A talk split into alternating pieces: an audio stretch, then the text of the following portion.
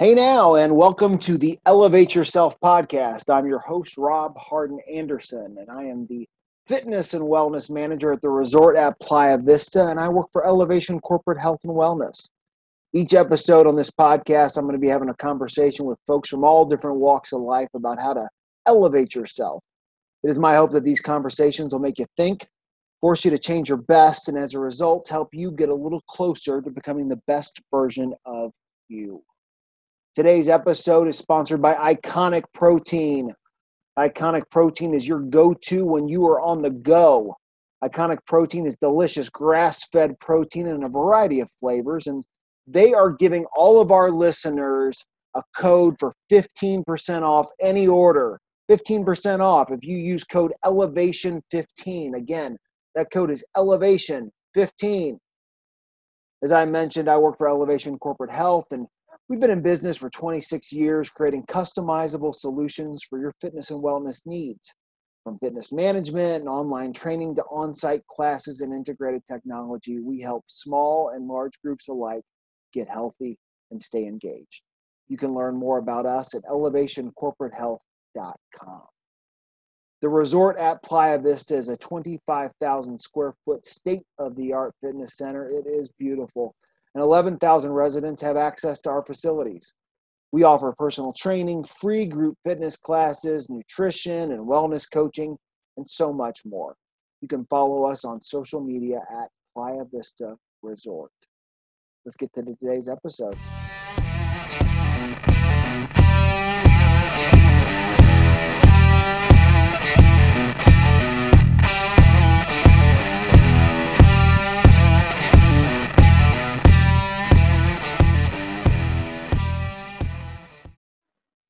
All right, today on the show, I am excited to welcome John Merrifield. John, John, John, John. He is X Base. He help, he helps people build, position, and launch products since 2013. He started at Google, and then he has advised, worked with startups like Earbuds. I love Earbuds, and most recently helped Zefr, a YouTube partner company and his passion is building people and products and is currently the co-founder and creative strategy agency called crowned.co doing just that. Well um, i love building people i love building products and uh, I'm, I'm, excited to talk to you john. John for all of you uh, playa vista residents that are listening in i'm sure you've seen john. He is a uh, he's a regular at the resort. He comes in i always think like you just like you got a plan which I still, still respect. When you're in the, when you're in this fitness center, like you've got a plan, um, and you come in and you do great work. Um, so I, am excited to talk to you today, man. Thanks for thanks for being on the show. Hey, thanks, Rob. I'm excited about it, and uh, I definitely the only way I have a plan in the gym is when I, I peek and watch you the entire time. So I just I just steal from other people and then make it happen. That's what that's kind of the secret to everything, isn't it? a little uh, bit. Well, uh, the the question I, I, love to ask folks is uh, start at birth and and go. Start at birth and go, and just kind of tell us tell us about you. Well, starting at birth. Well, I'm I'm a Texas boy. Um, full disclosure. So I was born and raised in Fort Worth, Texas, and um, just loved it, man. I mean, I had I had this upbringing that was pretty unique, where it was a really good mix of of city life, of country life. Like I had cousins that ran a massive ranch in East Texas, so we'd go out there and and kind of experience the ranch life. And my sister had horses, so it's like funny when you stereotype Texas. Um, it's like I definitely lived some of that, where you know I had my belt buckle and boots and cowboy hat and the Texas life, but then I had this really cool mix of just you know uh, I was an athlete and, and played basketball and and had all that fun time with those guys, and so you know, and I was, um, you know, I was the only white guy on the team in full disclosure. So it was, you know, it wasn't like it was a country life there. And um, for most of that, it was just, it was just fun, man. I, I loved, love Fort Worth. Um, one day maybe getting back there, but um, you know, it's it's a good life. And uh, born born in July. Funny fact, I just want to say there, my mom celebrated my birthday on the wrong day for the first six years of my life. And then when we were moving, she found my birth certificate and realized it was a day earlier. And you know, I was the fourth kid, so I, I didn't hold a grudge against her. But you know, that's just one fun fact about me. That's a great. That's a great fun fact. Well, we'll get to that in a second. Go on. All right. So yeah, yeah, yeah. Yeah. So born and raised Texas, did did my thing there, and then I actually um, I went to TCU in Texas at Fort Worth for a little bit, and after a semester there, I took two years off and ventured out to England actually and did some volunteer missionary work out there um, for our church. And so I was there for two years nonstop, just hustling and grinding. And man, that was an incredible time in my life as well. So it was the first time that I'd kind of ventured off. I spent a summer um, out out in Utah with some friends and did a little school there, but it was really the first time I had gotten out of Texas for that kind of experience. And you know, London and England and that area is just gorgeous. The people over there are just amazing and unique. And, you know, going from 19 and 21, going from, you know, not really worrying about myself, but just trying to figure out how I can help others, which is such a amazing time of growth for me in my life. Um, but it was pretty cool. And I took two years off of school and everything and just went out there and did that. And after I got back um, is when I kind of started getting serious about school and what I wanted to do. And I got back into TCU um, and I was doing radio, television, film. So a little background is I always wanted to be a news reporter. You know, I got the face for radio, but I wanted to try to make it for TV. You know what I mean? That is, um, not, that is not true. You've got an excellent face for television. and so, you know, I, I wanted to make that leap. And at TCU, I had this like internship with ESPN Radio right after I'd gotten back from that volunteer work. So it was a really cool opportunity. I would like sit, I would literally sit courtside at the basketball games and it was fun because I had a few friends from high school that were playing on the team. And so I was just like chilling there. My friends were playing, and it was like this really cool experience. Um, I'll share this really quick short story, but like one day I was calling trying to get a hold of my friend in Idaho because my brother had sent me his number. My brother was up in school in Idaho, and I dialed one number wrong and got a hold of the news anchor at the local TV station in Eastern Idaho, an NBC affiliate. And now this is before the days of LinkedIn. This is before the days of when they could figure it out, but I literally just dialed one number wrong and got a hold of this news anchor. And then we ended up talking for like 30 minutes because I was like, whoa, hey, I actually want to be a TV person. And it was just like, it was a wild experience. Fast forward, I called him a few times to keep in touch. And he's like, hey, when you come visit your brother, come down to the station and check it out. And I went up there, I went down to the station, and he offered me an internship on the spot. So, you know, I was 21 at the time, but I was still technically a freshman in college and ended up, um, you know, moving my whole life to Idaho to do this internship and switch schools up there. And after three months, they offered me a full time job. So in college, I was actually a full time news reporter for the local uh, NBC station. So I'd go to school in the morning and then by like 11 or 12, I would go to like, you know, the police station, talk to the police chief, and then the mayor, and then the hospital, and then the sheriff's office. And I was like getting my stories, and I had to get stories and go live on TV by like, you know, six o'clock and then 10 o'clock.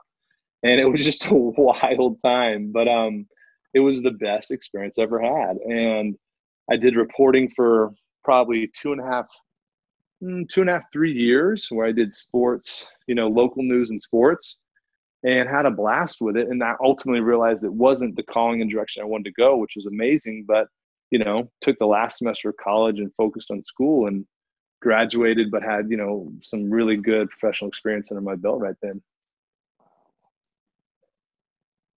Wow. Um, keep keep keep going. I, am gonna I'm gonna come back to all of this okay, stuff. Okay, this is this is awesome. All right, so so, so, so you've uh, so you've graduate you've now graduated. We don't want to do uh, news graduate didn't want to be a news reporter and i'll be honest just a little insight to that is i kind of you know i remember very clearly very clearly waking up one day after like two years of reporting and i'm in this small you know sleepy town and they're like hey you got to find harder stories and i'm like what do you mean harder stories i'm in this feel good little lucky college town it's not like there's crazy drama happening and i love i love the feel good stories i love the stories of people overcoming trials and challenges and and kind of that's what I'm all about. And so I did a lot of those stories that actually got really good ratings, but you know they wanted more hard news. And I remember one day waking up and just thinking, man, I hope something blows up today. And I was like, wait a second, no, I don't. I actually don't hope something blows up today. I don't, I don't, I don't wish this at all. And I, I just realized for me personally, you know, the news was kind of it was leading down a more negative path, hoping things that are are bad happening apparent to, apparent to good. So, you know, I took a pivot there, graduated, and tried to get into the marketing world. So I got into Marriott and did like their management training program, and was going to go into marketing. Ended up getting into sales, and we moved to Chicago for that, which was amazing. So, taking a step back, I met my wife last semester of college. So I had this plan of like graduating single and free, moving to a big city, living the dream. And then I'm sitting there in the library and she walks in and she had transferred in. So this is her first semester. And I was like, okay, who is this? It's a small school, never seen her before. Um, and, uh, you know, long story short, I tried to play it as cool as I could for about a month. And then finally kind of like got her number and we hung out every day and we got married and we have four kids and we're just kind of doing our thing now. But that's a quick synopsis. A lot of drama in there. A lot of a lot of excitement. No, not a lot of drama, but no, it was it's amazing. So we we met, we got we we got married after college in Texas, then moved to Chicago. Um, and then I was with Marriott and I was doing their management training program downtown Chicago. Then I got into sales with Marriott, it was was really fun. But again, kind of figured out it wasn't my space, which is fine. You know, it's a it was an interesting time to to learn and, and manage people and then take a pivot. And dude, long story short, I was I was literally applying to a lot of jobs because I figured out it wasn't my passion for that company. Um, and I was getting nothing. No one was hitting me up. No one was returning my resume. And I was like, what's going on? And then I had a friend that was at Google and we were talking. He's like, dude, you should come to Google. We're hiring like sales managers. That's exactly what you do, just different product. And I was like, sure, I'll come to Google.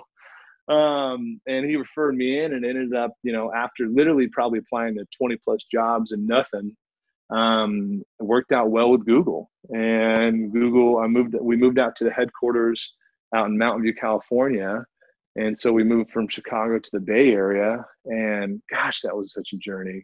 Um, you know that for me was very and that, again a very critical opportunity and and that was 2013 when i really started getting into the passion in the world that i love. Um, and i was at google for about five years. So i started out in sales um, working on you know helping businesses transform their company and over to like gmail for business which now is called g suite um, and Google Drive and just kind of help them with that digital transformation. And then from there, we um, I moved into the product marketing world. So I went from sales to actually then building, developing, you know, researching and and kind of bringing that brand to life from the ground up. And um, amazing opportunity. And it got to a point almost like five years in where I just kind of wanted to, you know, move a little faster and figure out where I could take the skills I've learned and apply them to like a smaller company that was in the earlier stages of a company. Um, and that's when Zefr worked out. So at Zefr, we, um, you know, they had never built a product before. They had a managed service company, but they never built a product that someone could just use on their own. They always had to go through the managed service team. And so I came out from Google to, to work with them, work with the product team, the head of product, the CTO, everybody to help help build their very first kind of self-service platform. And you know we did the research the positioning the naming the competitive analysis and you know worked with everybody and really brought that to life which was amazing. Um, and after it was built i had the opportunity to actually kind of transfer to like a go to market role where i led the european launch of that.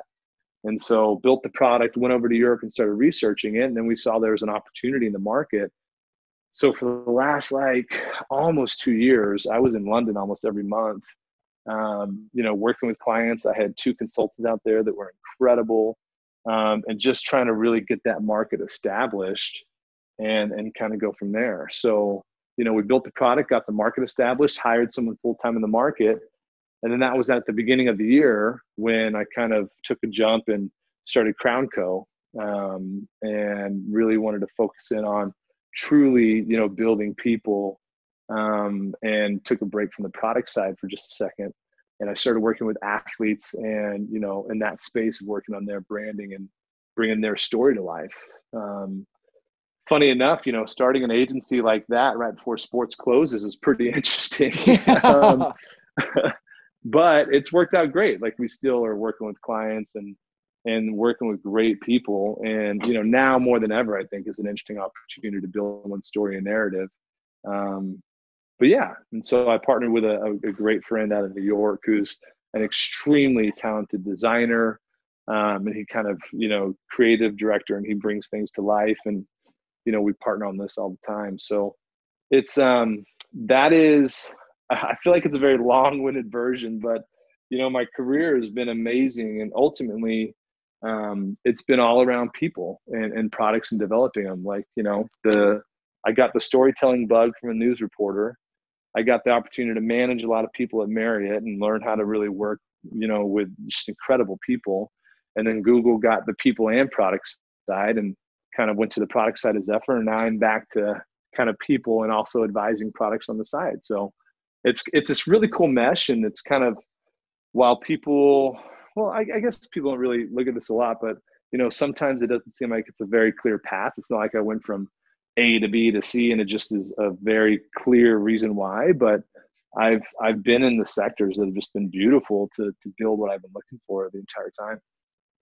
No kidding. Wow. Um, Thanks, John. That's awesome. Um, that what a great story. Uh, so I, have got no, no, no, no. It's awesome. I, that's why I love that question. I, I, I you know, I, uh, I do that when I'm hiring somebody. I'm interviewing somebody, right? I go yeah. start at birth, go, and like so much of what they share in that answer tells me whether or not I want to work with that individual.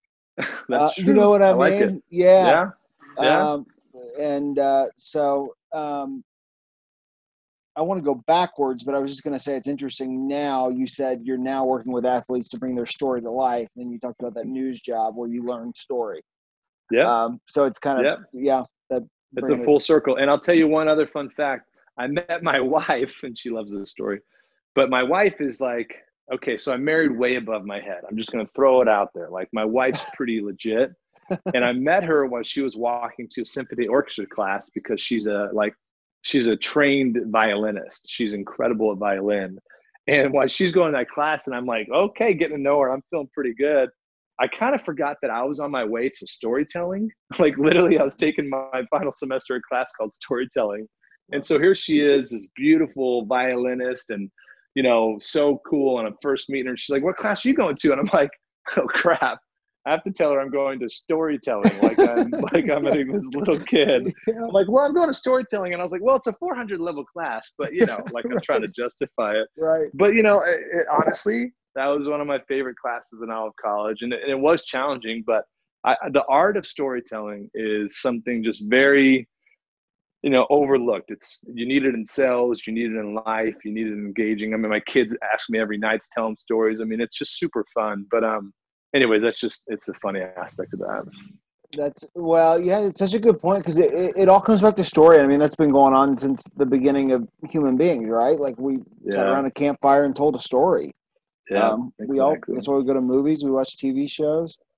Um, so you made so many moves, and that's so interesting. You said, you know, with people think that there's a very clear path, but there, there's not. And I think yeah. my first like big question for you is where did you have the confidence to go like one to go do the mission for two years to just leave school after one semester and then where did you yeah. have the confidence to just go i just had a call with a news anchor i've never met before uh, i'm just going to move to idaho like where, where does that like were you just like are you just i this is an opportunity i'm going to take it or yeah talk to us about that yeah so I mean, I don't know. I think everyone has a different belief system of whatever they they feel. Some, you know, I read the book The Secret, and it's like whether you feel like it's, you know, a higher deity or a spiritual thing or whatever. I I personally feel like I believe in momentum, and I believe in you know that there's opportunities that are placed in front of you, but that you know you have to act upon things, and you gotta you gotta build upon that. And momentum is a huge thing that I feel in my life. And and I feel like whenever I whenever I land on something that kind of just starts feeling right, it's a spark. And and I think once you start acting on that spark, you see if it turns into a flame pretty quick. And if it turns to a flame, then freaking light the fire. And if it doesn't, then move on and, and move forward. And I think um, that's kind of how I've always lived my life. to where you know I go based off of some initial gut feelings, but then I, I try to really quickly figure out if that's just a gut feeling and it's just you know me reacting, or if it's actually a path that I should explore and go down. So, you know, the the mission was something where, you know, in our church a lot of people do it, but I really felt like it was, something I, I had to do and I had kind of dilemmas where I was like, is this really a decision I need to make or anything? But ultimately, I, I felt it was the right decision. And I never looked back once I made it. And it was, you know, again, it has been the most incredible experience I continually draw back on. And it's kind of interesting. You mentioned like I was a news reporter and now I'm helping athletes in the same kind of sense of storytelling. Well, when I was in England, you know, I learned this whole market, this whole culture of people, and this whole like environment fast forward to the last two years, I was going back there every month and working with that same environment and culture and you know right. of people that I got to love years before. You know what I mean? Right. And, so, and so you had that confidence too, I'm sure, right? So it's like, yeah, I can go to England and I, I know England, right? Yeah. To the guy that's never yeah. been to England before, that could seem like a crazy idea. Yeah, it's interesting. Like I, I, when I went with my CEO the first time, and he's like, "Oh gosh, how do we navigate this city?" I'm like, "Dude, it's easy." you right. know, right? I was like, let's walk here, let's do this, let's take the underground here, da, da, da. and so it's it is interesting um, when you say it like that. But yeah, I think to me, um, you know, how I was raised and my mom, she has the, all the confidence in the world. She's an incredible storyteller. I just I just think as a whole, I was I was always raised to just like go for it, and um, you know, and life life is definitely short, and kind of. I think one experience, and this is hopefully not derailing too much, but I had a brother growing up um, who actually passed away when he was 16 and I was 12. Oh. And um, I bring that up just because, you know, obviously it's a tragedy and we all experience tragedy in our life. It's just a matter of when, right? I mean, right. I think we all go through hard things. And that situation was just, you know, I was 12 and I was younger and it's just, obviously it's a tragedy. But from that moment, that made me realize how short life was. So at the age of 12, you know, I was always a goofy kid, but emotionally, I grew up pretty dang fast.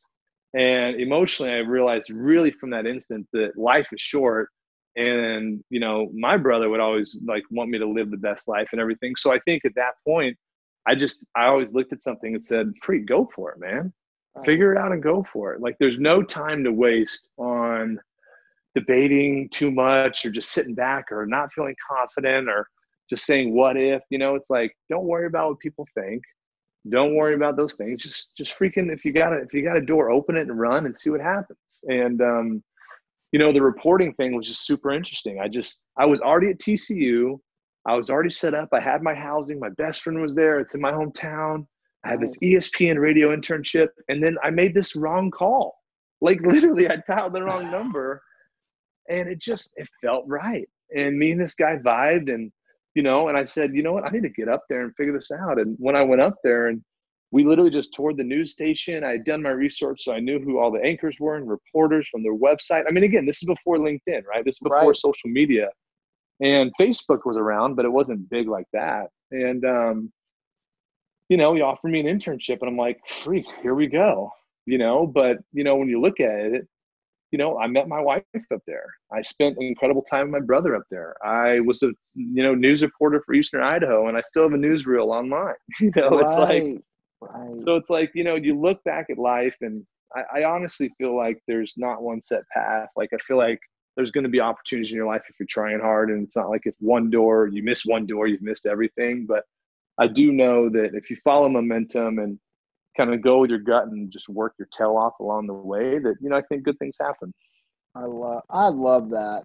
You got a door open it and run and then if you work your tail off I, that's that's awesome. And, like, i also love that like you said like you don't dial the wrong number you get this news anchor you end up getting an internship you go to school and then you meet your wife. Like those are that's a major that's a major life event that comes from dialing a wrong number dude, I'm telling you, man. I mean, I'm telling you, I, I think about it sometimes and it blows my mind. But but honestly, yeah. it was. It was one of those events where, in me personally, the way I saw that was that I set up my entire life in Texas, and I needed to go a different direction. Right. So to me, that was one of those experiences where I was trying my hardest and I was so excited, but there was another door that was even bigger for me to go through that was just you know above above what I could imagine. And and so that's where that took me. And I've had that experience several times in life where I'm really happy with where the things are going but then all of a sudden I'm like wait a second what's going on here? Is there something brewing that I really need to figure out? Um, and that was one of those experiences for me. That's an interesting you, you talk about the like the Texas and having it set up and then the happy because there's a couple of like schools of thought right and there's the, are you familiar with Carol Dweck? I, I just started reading the the growth mindset. Um, yeah, I'm familiar, but I don't. I don't. I'm not intimately familiar. So it's like this idea. There's like in life, you you don't want to mess with happy, or you should we should attack challenges for growth. Um, mm-hmm. And it mm-hmm. feels to me like mm-hmm. that was kind of the decision to leave Texas, wasn't it? It was like you had it set up, everything was okay, but you feel like it was too easy, or it was you felt like there was more. Yeah, no, I didn't. It's a great question. I didn't feel like it was too easy, and I think that's important to kind of realize. Like, for example, Google. I didn't think Google was too easy for me when I left it. Like Google was incredible, and it was you know learning a lot and challenging. And I'm around literally, you know, some of the best people, and I still keep in touch with them to this day. Like I just, I loved it, but I just felt that I needed to move to LA mm-hmm. and I felt like I needed to be here and and change it up a little bit and and go for it. And that, like you know, that's I will never regret that decision. Um, so I, I don't think uh, I just, again, it's more about inertia and kind of momentum and yeah. kind of make a decision and seeing where it goes. And, you know, for example, if I would have said I need to move to LA and started making it happen, then all of a sudden no doors opened or maybe some, you know, maybe it just wasn't right and i felt that like you know at least i did the due diligence to get there right? At least i did like my part to figure it out. Right.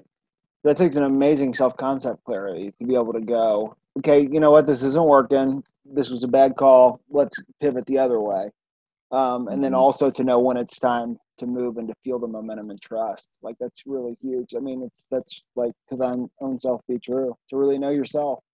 Well you it's an experiment, man. I don't think anyone's perfect at it, but I've been grateful to to learn a lot from it. I'll tell you that. Talk to us a little bit about what is a day in the life for for John and Crown Co. Like, what does it look like right now for you? Are you uh, you know early morning riser? Do you, I mean I normally see you in the gym fairly early in the morning. I mean, like what's what's a day in the life? Do you kind of talk to me about how you you stack your day in terms of like are you emails first thing and then big stuff later? Are you big stuff early and then emails end of the day? What, what's a day in the life look like? Yeah, it's a great question. Right now, it's obviously a weird time with with COVID and, and quarantine and all that.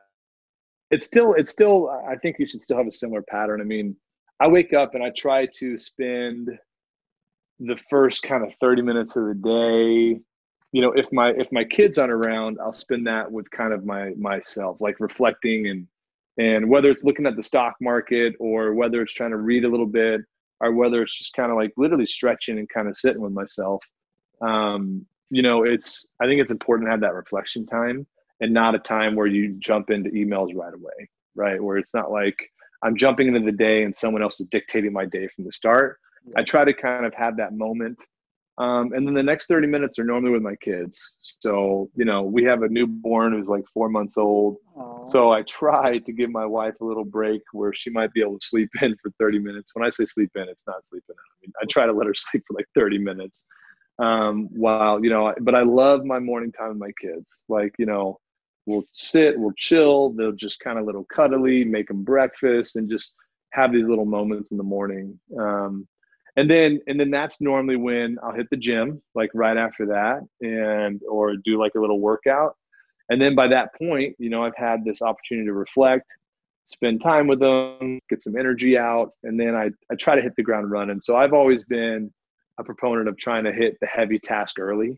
Yeah. Um, so if I have something I really need to get done that day and prioritize it for the morning so that I can be kind of fresh, top of mind, and just kind of run after it. Um, and then after I'm done running after that, it, you know, take a break and, and maybe eat. And then that's where I have, you know, kind of, I'll have calls in the early afternoon. And then by the time it's three o'clock, I kind of wind down getting back to work and, and answering things, emails or whatever that I might not have had before.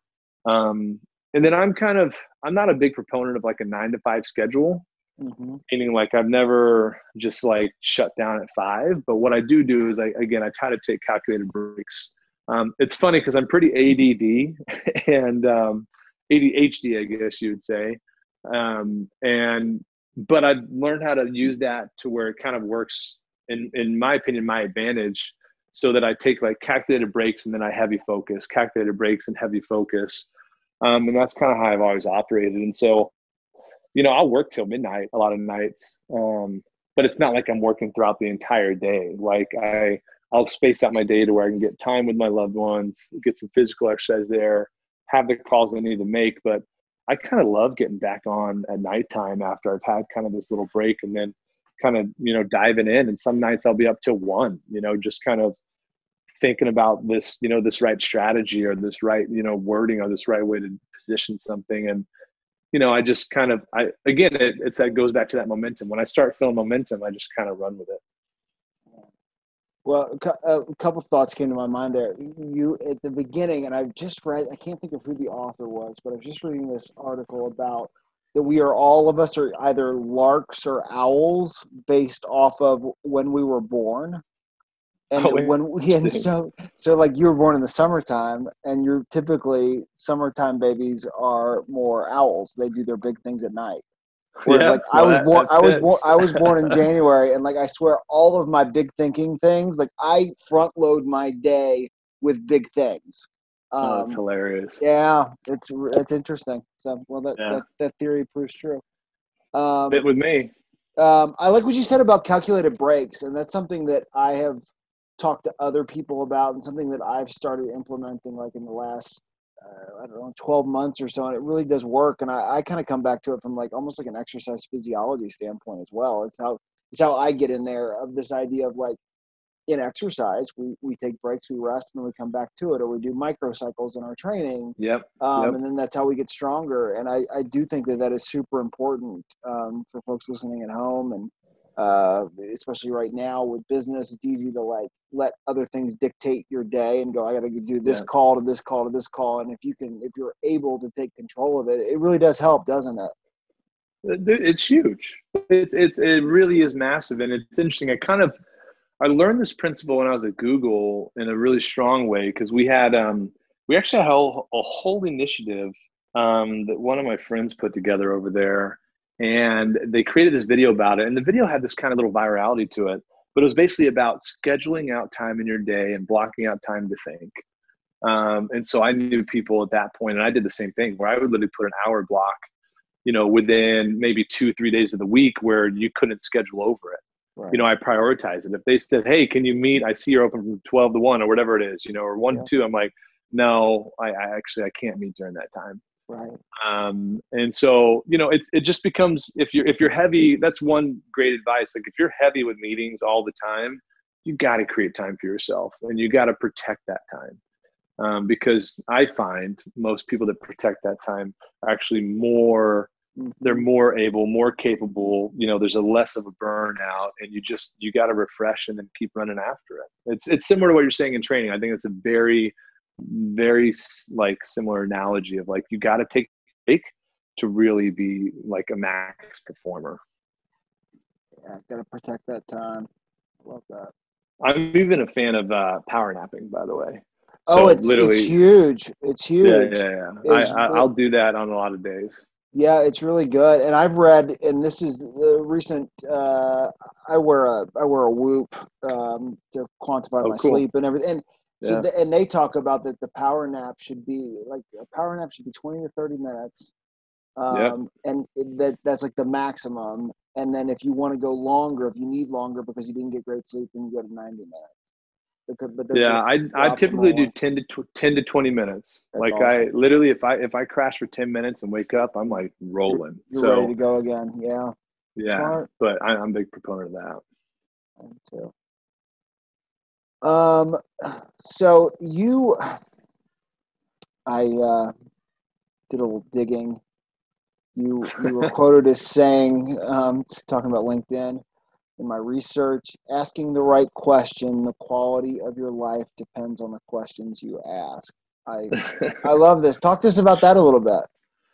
You know, I um again, it was so as things compound, you know, when I was at Google, I actually had the opportunity to be involved in several like interviews and and like they had this program called Talks at Google where you'd interview like celebrities or people that are doing book tours or different things. And it was just fun. Like i my i started a youtube series there. Like your inner i think your experience compounds on each other. And so mm-hmm. being a reporter and then going there was just really fun to start things where i you know went back to the passion of just figuring out what makes people tick and one of the most interesting interviews i had was with the ceo of ideo um, named tim brown. And he is you know he's an incredible guy. It's actually up on my linkedin. It might have where you saw it. But one thing he said is you know the most creative people like the best the, the best leaders he knows are are those that realize that they don't have all the answers. Um, and that when you meet people that feel like they have all the answers, you know that there's like a different feeling there. There's like, you know, and, and I'm not saying it's a horrible thing, but it's just a different approach. And it's way different than how I take it.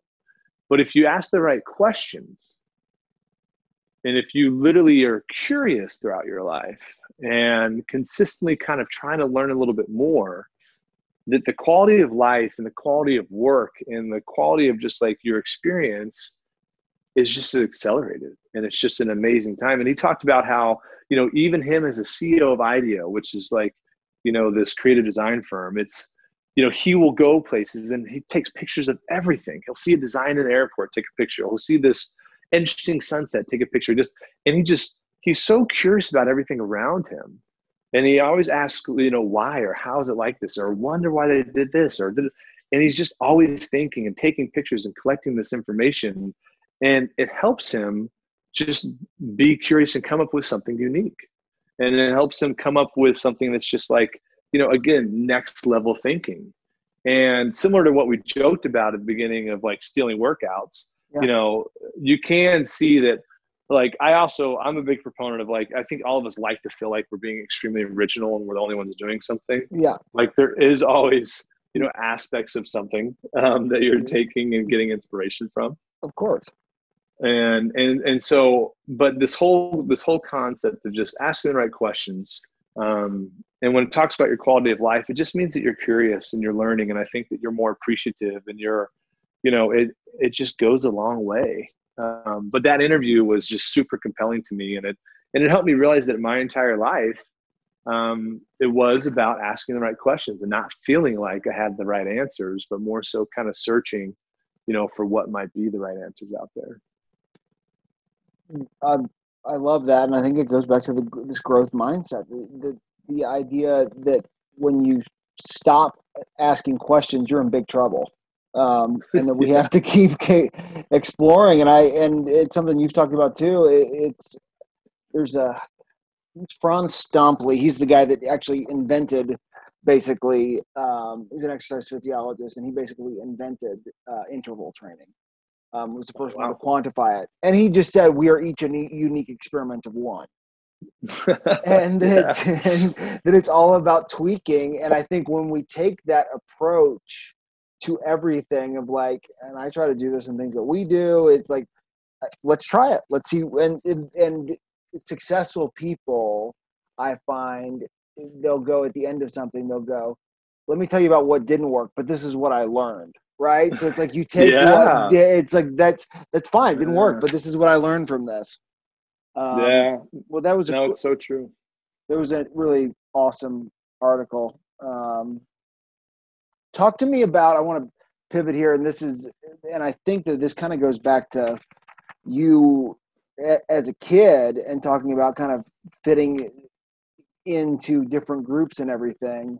Um, I understand that you do a like a, a weekly, monthly basketball thing where you bring people together. Talk to us. About, yeah. I, I, think it's awesome, and uh, I, I, think it kind of goes back to your ability to get along with everybody. And so, just tell everybody about the the basketball game and where that started, and kind of the the idea behind it. Yeah, it's um. So I am also a big proponent of sports. Obviously, I'm working in that space right now, but it's like I just feel like it transcends everything. Um, it puts people from no matter what background you're in or anything, and it brings you together in just a unique way.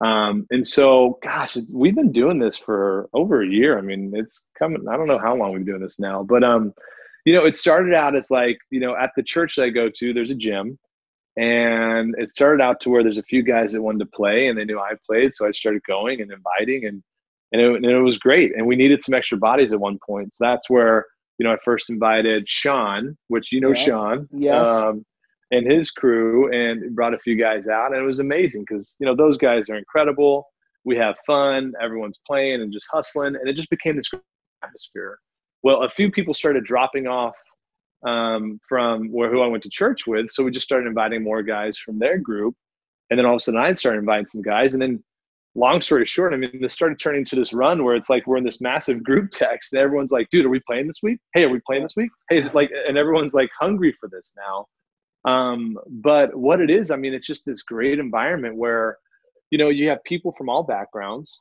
and you have guys that, you know, I don't, I don't, I still don't know what half the guys that come and play do. Like I know who they are. right. I know that we have a great time. I know that we laugh and we play, but I still like professionally, I have no idea who they are um, and, and what they're about. And I kind of love that.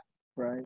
Because, you know, we're, we're there just to kind of release, talk about life, and you know we we know aspects of each other's lives but it just it takes a step away from saying like you know first question of you know what do you do for a living yep. and the the first question is dude what do you like it's more about what you're about and what do you enjoy doing and all that kind of stuff and obviously career can coincide in that for sure um, but that's need to the run so we kind of we put a group text out there i'll invite some guys privately and we kind of cap it at 15 and we're just you know, when we were able to get together and play, we were doing it every other week, and yeah, it's a blast. It's so fun. And it's such a, uh, it's so different than a cocktail party or somewhere else where, where you know where you get you know, and it's you you are talking about work, and I think that that's when you're on a basketball court or you're playing a sport. I used to play softball with a bunch of people, and it was a very similar situation where it was a big giant group. You get together on Saturdays, and um, it, all different industries and nobody really talked about what they were doing. It was just like I just know him as that, and then like six months later, you find out that oh, that's the guy that's that wrote that movie or whatever it is. You know what I mean? It's like yeah, yeah, had no idea. He was just the the left fielder that made a nice play last week. Like, exactly. yeah, yeah. Well, and I found out, you know, in as I've gotten older and had kids, you know, one thing about Playa Vista that's so unique is that you know there is a, a community of just incredibly successful people you know people that have just done really cool unique things um, but there's several like dads i've gotten to know and i have I, some of them i still have no idea what they do um, but then i find out what they're doing i'm like man this guy's rocking it you know? Like like like it's like that's amazing. Right. but it doesn't start nothing starts at a point of like what you do you know? Right. i think i think when it comes down to human connection and kind of just making an impact it's all about who that person is. And so i i, I and again I, I go back to how i was raised to where you know i don't care who you are what you're like i, I don't care about i like what you do i don't know your net worth I, I care about who you are and i care about what you're about and just what the you know where you're rolling and so i just i've gotten to know so many great dads and and moms that are just awesome and then i get to know what they're doing professionally i'm like man you're just crushing it, you know. And I just, I just, I just love that. But it's all built on just we're just dads. I'm just dropping my kid off at school, and we're all doing this together, and so we just we we get along, you know. Right. Yeah. It's like you're just you're just Tom's dad. That's, exactly, you know, and, and and and that's and the kids hang out. It's fun, but you just start realizing that, like at the end of the day, that you know a lot of these guys are just trying to be dads. You know, it's not they're just that's one of their main goals in life and that's where i really gravitated just getting great relationships with these guys that just you know they're all about trying to just be good dads but they've had some great success and i love learning from that we're in the middle of um, the start of May. I, I do want to timestamp this just so folks know where we are when, once this is released, and we're in the middle of COVID. Um, but t- talking about that, where do you see industry five years from now, 10 years from now, and kind of, and even short term coming out of this, kind of where do you mm-hmm. see specifically your industry going?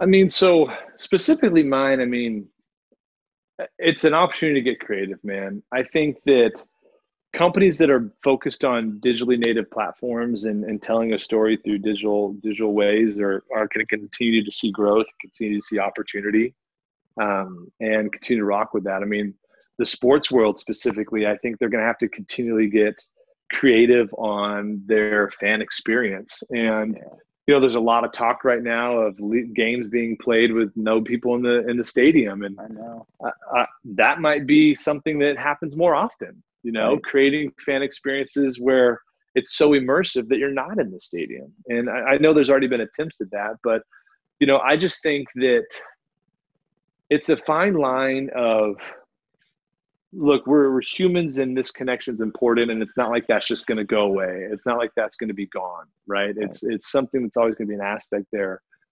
But i think that you got to get creative on how you provide an experience that still connects you know the you know connects to everybody but yet you're not physically right next to each other. Um, and i think sports are going to be super interesting. I don't I don't know when you're going to feel comfortable just walking into a massively packed stadium anymore. You know, I don't know. I don't know when I'm going to feel comfortable sitting next to a person I don't know. Right. I don't know where they've been and what they've been doing. Yep. And you know, and all that. Like that's just a feeling you have now, and it yep. doesn't matter. Like it, and it's it doesn't matter who that person is. It's just you just don't know, because yep. this is not something that you know is is susceptible just to one person. So Right. Anyways, I, I so those things I think are going to be different, and I think that um, just figuring out how to provide that connection and be innovative in your approach, um, I think is going to be massive. But you know, being digitally native and uh, and in my world, the thing I continue to think about is how do I create that story and that connection, you know, in a way that makes you feel like you're right next to them or in a way that where you feel like you're just right on that journey with them when you know you might not be able to see them for a while. Nice. Nice. I agree with you. I, I don't know when we're going to feel comfortable going back into a stadium. Like i was just envisioning sitting at a at a game favorite team score a touchdown. Am i going to high five the guy next to me that i don't know you know, you know like that, you know? That, yeah I know. It's crazy. I mean, maybe yeah. you do, and then you just everyone puts hand sanitizer, on, on after the touchdown. Right. You know, it's yeah, like right. literally, it's like there's that's the reality of of kind of a way. And I think everything comes and flows. But I think if this thing, you know, yeah. And I'm no doctor, so I'm not going to talk to it at all. But I think if this lingers for a long time, it's just it's changing behavior. And so maybe maybe five years down the line, you forget about it, and you're in a stadium and you're slapping hands. But it's like, you know, I think this is this is a moment in time that is is shifting. It's a moment in time where we will see a shift in behavior. We will see a shift in experience, and you know, I think it's a, a real opportunity to figure out how you can provide a meaningful shift and, and be involved in it. Um, that kind of leads us into my last question before we get into some rapid fire real quick. Uh, belief system. Um, mm-hmm. Do you have a do you have a core like belief system that kind of anytime you feel like you're uncertain or trying to find your your north star that you go you come back to? Yeah, it's a great question. I mean, I obviously I've talked about the missionary work, so I have a I have a belief system in that way, and I think what it boils down though to for me is is service and and what am I what am I doing to serve those around me or to serve my client or to you know I think my gut check is if I feel like I'm just worried about myself and I think that and you know a time like this can help breed that I mean you can think oh what about me or am I taken care of? Do I have this? Where's my money? Da da da da da da. And if you get in that mindset, I think it's to me personally, it's toxic.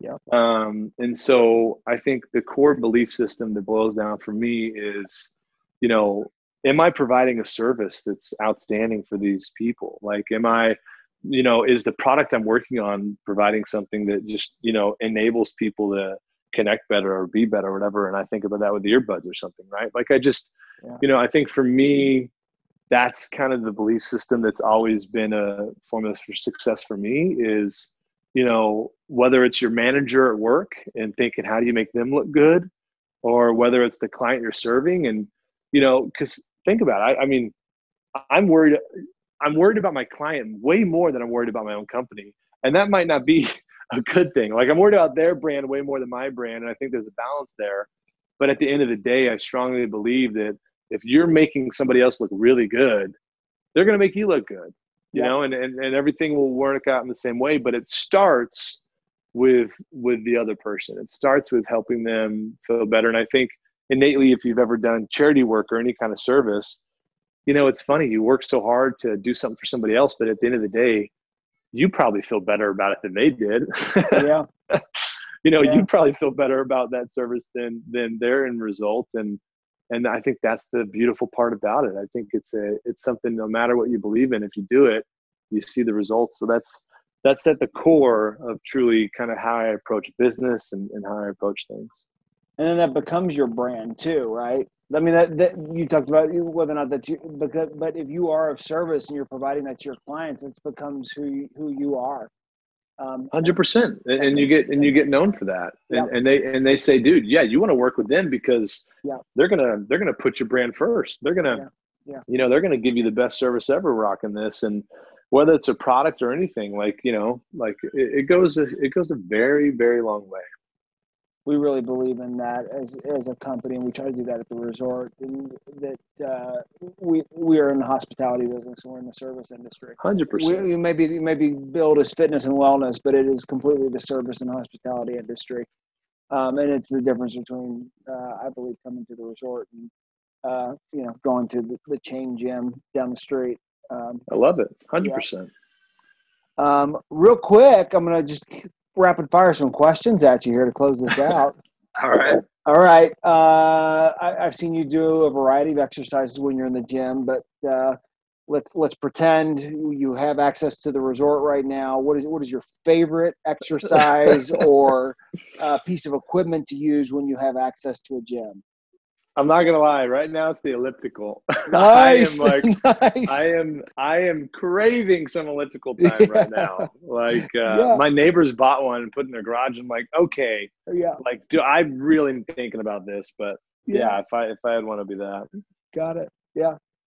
Um, is it uh, the elliptical? Uh, what is it that you miss most about it? Because there's certain like cardio that I miss too. Um, I mean, I, it's the best for my back, honestly. Yeah, I kind of have a bad ask, back. I was going to ask you if it was that for the low yeah. impact. It's low impact. I love it. It's just like you know, it's an easy one. I can listen to podcasts while I do yep. it. Like, but it's it's a good workout. So I've I either warm up to it or I make it my full workout. I just yep. for me the elliptical is like my thing. I like it. Um, best purchase you have made in the last three months. Oof, this is a good one. Um, um, um, I would probably say my standing desk. I went to Costco and I got this electric standing desk, and this thing is game changing. You know, I've I've always kind of had one at work, but at home I haven't had the best one, and I finally found kind of this setup, and yeah, it's I love it. Nice. Um, and are you? Because I I learned this when I I started with a standing desk, and I made the mistake of I was like, dude, I'm just gonna stand all day. I'm one, I'm one of those people that just stand. it's a bad idea. You, yeah, you gotta you gotta make it this. You gotta utilize the other side of it. So yeah. I try to go. I don't know what you found, but I try to go like 25 up, 25 down. Um, that's kind of my go to. Yeah, I've kind of built up a resistance over the years where I can maybe do like a 45 minutes to an hour standing and then I got to switch. But yeah. I just like, yeah, you, you got to switch it up. But it's it's game changing to be able to do it and not just feel hunched over all the time. Best purchase you've made in the last three months for under 50 bucks. Ooh, under 50 bucks. Gosh, this is a good one. Um, I'm gonna have to say, oh, this is this is a tough one, but I okay, I got it. Yeah. Water balloons that just blow themselves up, but like you, you put the hose on and they automatically like close and everything. Have you ever seen this thing? No. It's like they're at Costco right now. I'm gonna do a shameless plug plug for Costco, but like literally we did a water balloon flight with my kids. Yeah. And it was like annoying because you had to like get the balloon, tie oh, it up, yeah. kind of stuff. Oh, this yeah. one is like fully loaded with like 50 water balloons. You just uh, connect it to a spigot and it just like they fill up and then they come off the little end and then they're like a ready to go water balloon, perfectly shaped and ready to throw. And I'm like, what? So for me, that was a game changing experience. But uh, yeah. yeah, you should check those out. That that was definitely pretty fun. I will. I feel like a good portion of my childhood was just spent with water balloons, just just breaking on my foot as I tried to tie exactly. it. exactly. No, this this changes the game for sure. Uh, favorite quote. Favorite quote. I love quotes. You have a, a quote that you go to? You know, it's such a corny one. If you say quotes, the the main thing I go to, and I mean it's not corny, it's amazing, but it's Gandhi. He says, "Be the change you wish to see in the world." um, I always go back to that man, and it's a good mm. gut check for me. Like, am I am I doing am I acting how I would want to see you know people act and, and be about? Um, but I love that quote. That's a good one. Good gut check. It's good to have those gut check quotes. Um, do you have a do you have a go-to like workout song like you get this song like you, you maybe you're, you're struggling can't can't get it going you're like you know what i gotta get the workout in i'm gonna put this song on do you have a go-to workout song to like oh man i'm i'm a good old i'm a good old rocky fan like i had the tiger I'm telling you, if that song ever comes on, you like my hair perks up on the back yeah. of my neck, and I just stand up and I'm like, dude, are we rolling? Is everyone yeah. ready to go right now? Same thing, man. It's like that opening. It's like, dun, dun, and I'm like, dude, we ready? Is we ready? ready? We going? Yeah, so that's that's a go-to for me. It's funny. That, that's the first thing that came to mind, but that one's that one's amazing. You know what I did? I did this like this was probably eight years ago. I was in Philly and uh, it was cold. It was like January. I was staying downtown with a friend. Oh yeah. And I did the run, dude. I did the yes. run. I did the run. I took yes. off and did like a mile run up the steps. Put the song on. Just felt like dude, a bucket I, list thing to do. I have done that too. Yeah. I have done that. It is such a bucket list experience. That's amazing. yeah. Oh, I love it. It's funny. My wife had never seen any of the Rockies because she grew up in Mexico and so there's some things that like American culture, I'm like, wait, you've never seen this? Oh, I'm sure. And so when Creed first came out, I made her watch all of the Rockies, and then we went to the movie theater and watched Creed, and she was like, "This was pretty cool." Okay. But like, I literally, I had to educate her. Yeah, I mean, it's that's a it, you could almost write a, a thesis on on Rocky's journey. oh my goodness. Well, John, thank you so much for being on here, man. It was so good talking to you, and um, I just really appreciate you sharing your story with everyone. Um, where can uh, folks learn more about you and and Crown.co and all that? Yeah, I mean, we're in the building phase right now. I think if anyone wants to connect on LinkedIn, that's the best spot right now. Um, come find me on LinkedIn, connect. We'd love to to catch up, and we're we're kind of like I mentioned before. We've been working with clients and we're finally buttoning up our brand. So um, a lot of that content will be coming soon. But yeah, LinkedIn is the main platform for me right now. Awesome. Well, thank you so much, John, and uh, stay safe. And uh, I look forward to seeing you on the elliptical at the resort very soon. So. Thanks, Rob. I really appreciate it, man. Have a great day. You too. Bye. Bye.